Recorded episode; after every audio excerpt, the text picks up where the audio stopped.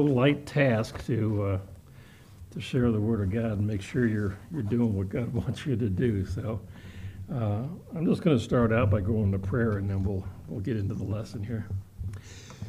Father God in heaven, Lord, we, we thank you. I thank you for Wednesday nights, Lord, for our prayer meeting time that we can bring our prayers and supplications before you, Lord, and knowing full well that you will answer those in, in your will and your way. And now, Lord, as I share this message that uh, you've given me, Lord, that it uh, will go forth and, and hopefully be a blessing to, to the folks. And, and again, just thank you for this time, Lord, in Jesus' name. Amen.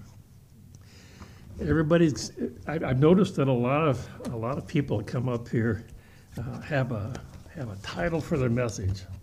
Not been one big on titles, so I'm going to try this out and see if it works. But title of the message is "Saints Alive." We'll see if it plays out at the end of the message if it works all right or not. Um, interesting expressions, kind of like kind of like that, uh, you know, bless his heart type of thing. Saints alive is, if you've never heard, it, it's an exclamation. So somebody's out with a group of people and they see something astonishing or spectacular, they go saints alive to get everybody's attention to look at this thing. So um, don't know what that has to do with the message, but I thought I'd give you some background into that. Today's Valentine's Day.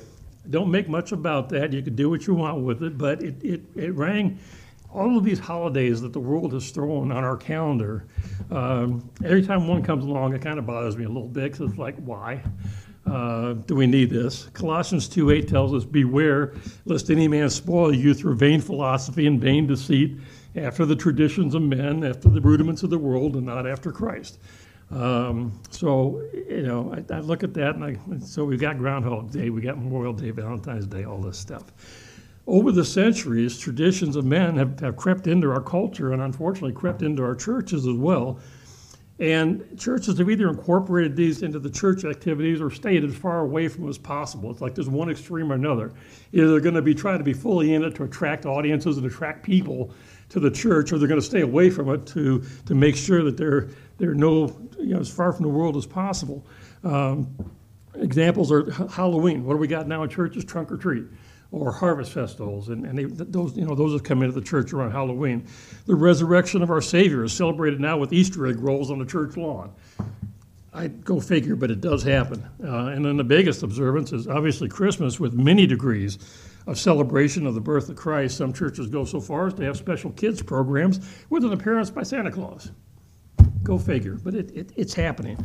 Uh, secular songs and the like. There's you know there's nothing in the Bible that tells us when Jesus was born or to remember or to celebrate his birth. But there is something in the Bible that gives us an instruction from Jesus about something we should repeat several times. And I think you might be familiar with it because each time it's mentioned, it says, Do this in remembrance of me. Anybody want to guess what that's all about? Lord's Supper, right?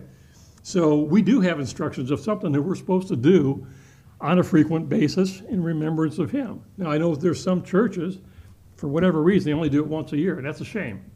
Um, I really like the way that the pastor has set it up here. We we don't really announce it ahead of time per se. We, we kind of know when it's going to happen, but it's it's not on a set date. There's churches that do it every first Sunday of every month and things like that. Um, we don't want to get our own tradition around that. I, I really like the way it's done here. Uh, gives it really makes it more solemn, more reverent type of type of uh, Lord's Supper, and, and so I appreciate that. Um, and so we, you know, so I look at that. And I say, you know, do we need to be instructed then, you know, on on how uh, we're to love one another as dictated to us by the world and Valentine's Day and all that? Our memory verse even tells us things like, you know, touching brotherly love. You need not that I that I write unto you, and then to love one another. And indeed, you do it towards all the brethren. So if you want to know about love, the Bible is, is, is, your book to go to. You don't, we don't need to go to the world and buy a little, a little card that you write somebody's name on and say, be my Valentine, or give them a little heart candy that says, be mine. I mean, what's that all about? So, anyway, um, we, we, we, know, we know about love. So here we are today on, on Saint, that's another thing I left out. When I was a kid growing up, it was St. Valentine's Day. Apparently, that made Valentine's Day a little too religious, so now it's just Valentine's Day. We'll leave the, we'll leave the saints out of it. So fine, okay. Uh, so, you know, but the roots to St. Valentine's Day actually goes back to the fourth century, uh, and I'm going to use the term AD, with its origins rooted in the saints of the Catholic Church. Catholic Church recognizes at least three different saints named Valentine or Valentinius, all of whom were martyred. So, so far, you know, so how far have we come from when these, you know, venerated saints made their mark in history? Do want to do a footnote. I don't know if it's ever bothered you, but when I was in school taking ancient studies and things like that, you had BC and you had AD. Anybody realize they've wiped those out too? Because we can't talk about after the you know, after Christ and before Christ. Now it's before Common Era and after Common Era and all that this world is doing so much to try to get God out of everything. It's just amazing. And something as small as that, just another, just another little check mark of things we don't we don't need, you know, too religious to throw it out. So anyway, back to the back to the point. You know, how far have we come? In, you know, since the fourth century. Uh, and just to give you some statistics about about this holiday that the world is throwing at us, Hallmark estimates that 150 million, 145 million Valentine's Day cards are sent each year. That's second only to, only to Christmas. When you, there's an organization called the, the Retail Federation that measures consumer spending and it says consumers spend an estimated $26 billion, with a B, billion dollars on Valentine's last year with an estimate of 25.8 billion this year. And what are they spending the money on? It says 40, 57% of that goes towards candy, 40% towards cards, 39% towards flower, 32% on an evening out, and for those big rollers, 22% on jewelry. Now, we can take care of all that if women would only understand the correct interpretation of Ephesians 5:22, wives submit yourselves unto your own husbands as unto the Lord, and men practice Ephesians 25 that says husbands love your wives even as Christ also loved the church and gave himself for it. If that goes on every single day, it could be Valentine's Day for you. That's simple, right out of the Word of God.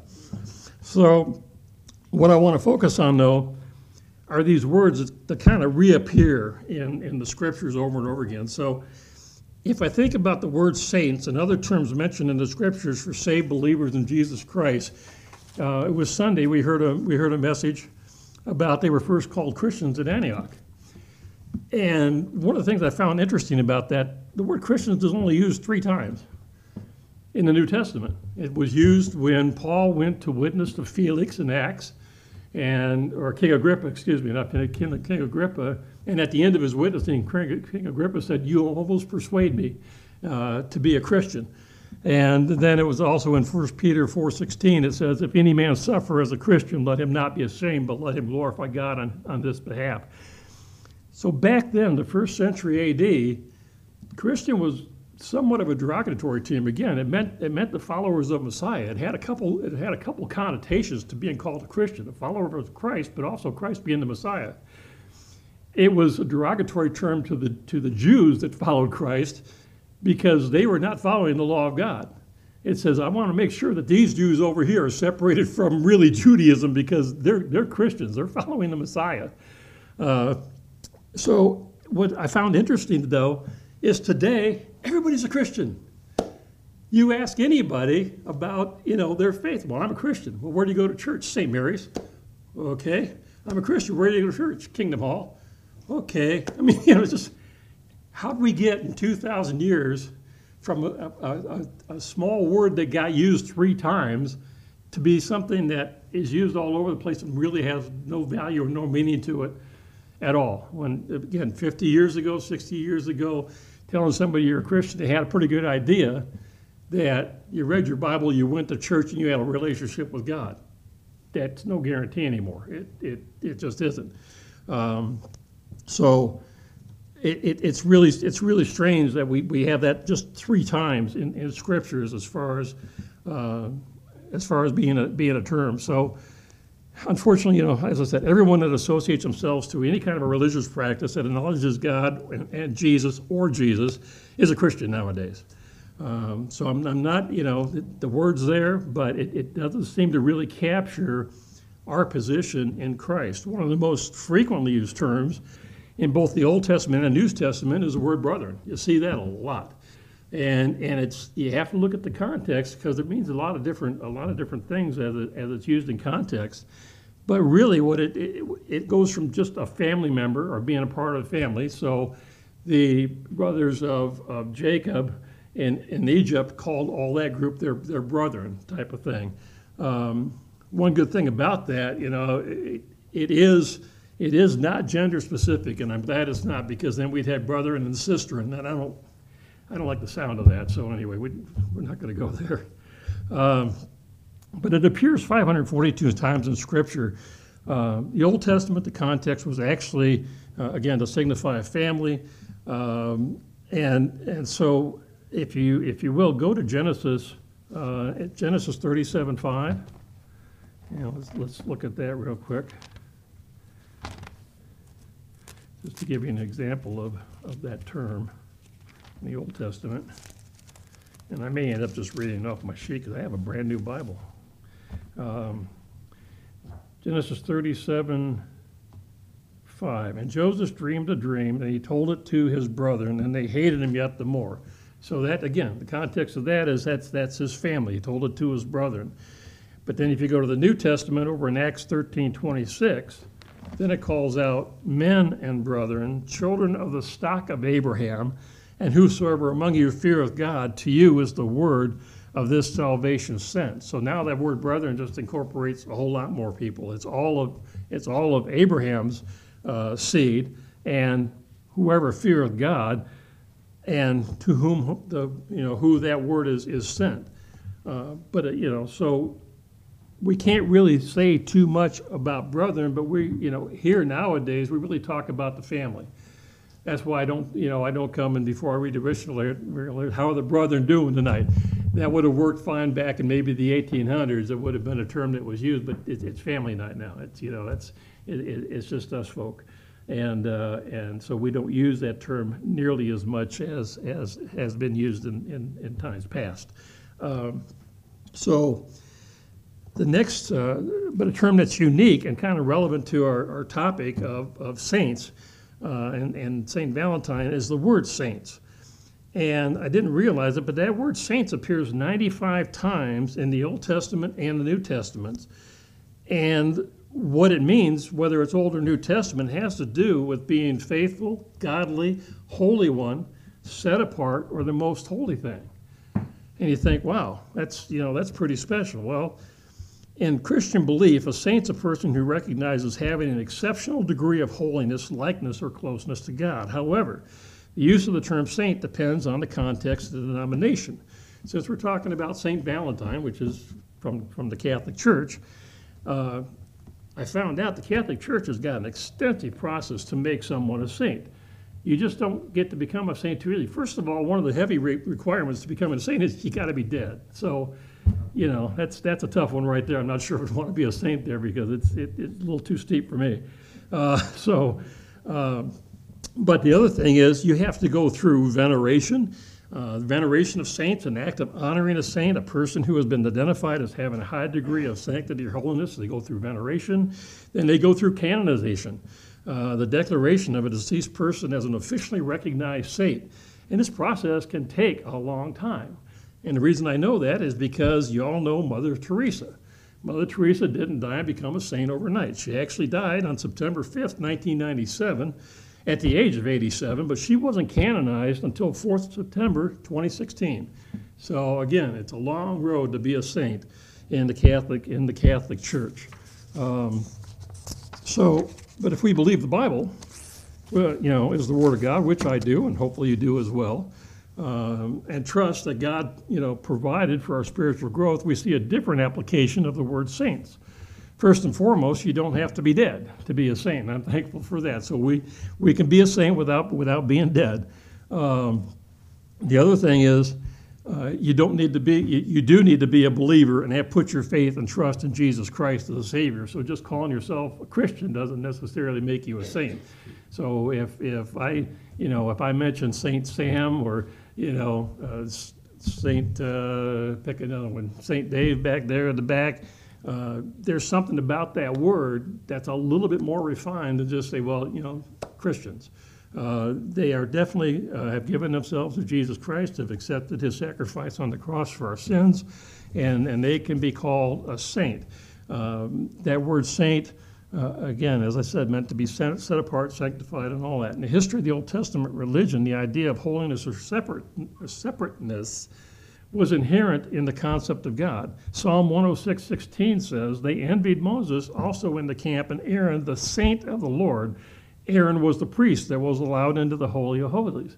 So he was called a priest because he was set apart as that one person that could go into the Holy of Holies and the tabernacle and once a year and, and give offerings and that and, and, and to God. So he was he was called a saint uh, in, in Psalms there. The idea of the separateness of God and his people is carried forward in the New Testament, which was basically written by Jews except for possibly Luke and Acts, who interpreted God's covenant uh, with Israel through the teachings of Christ.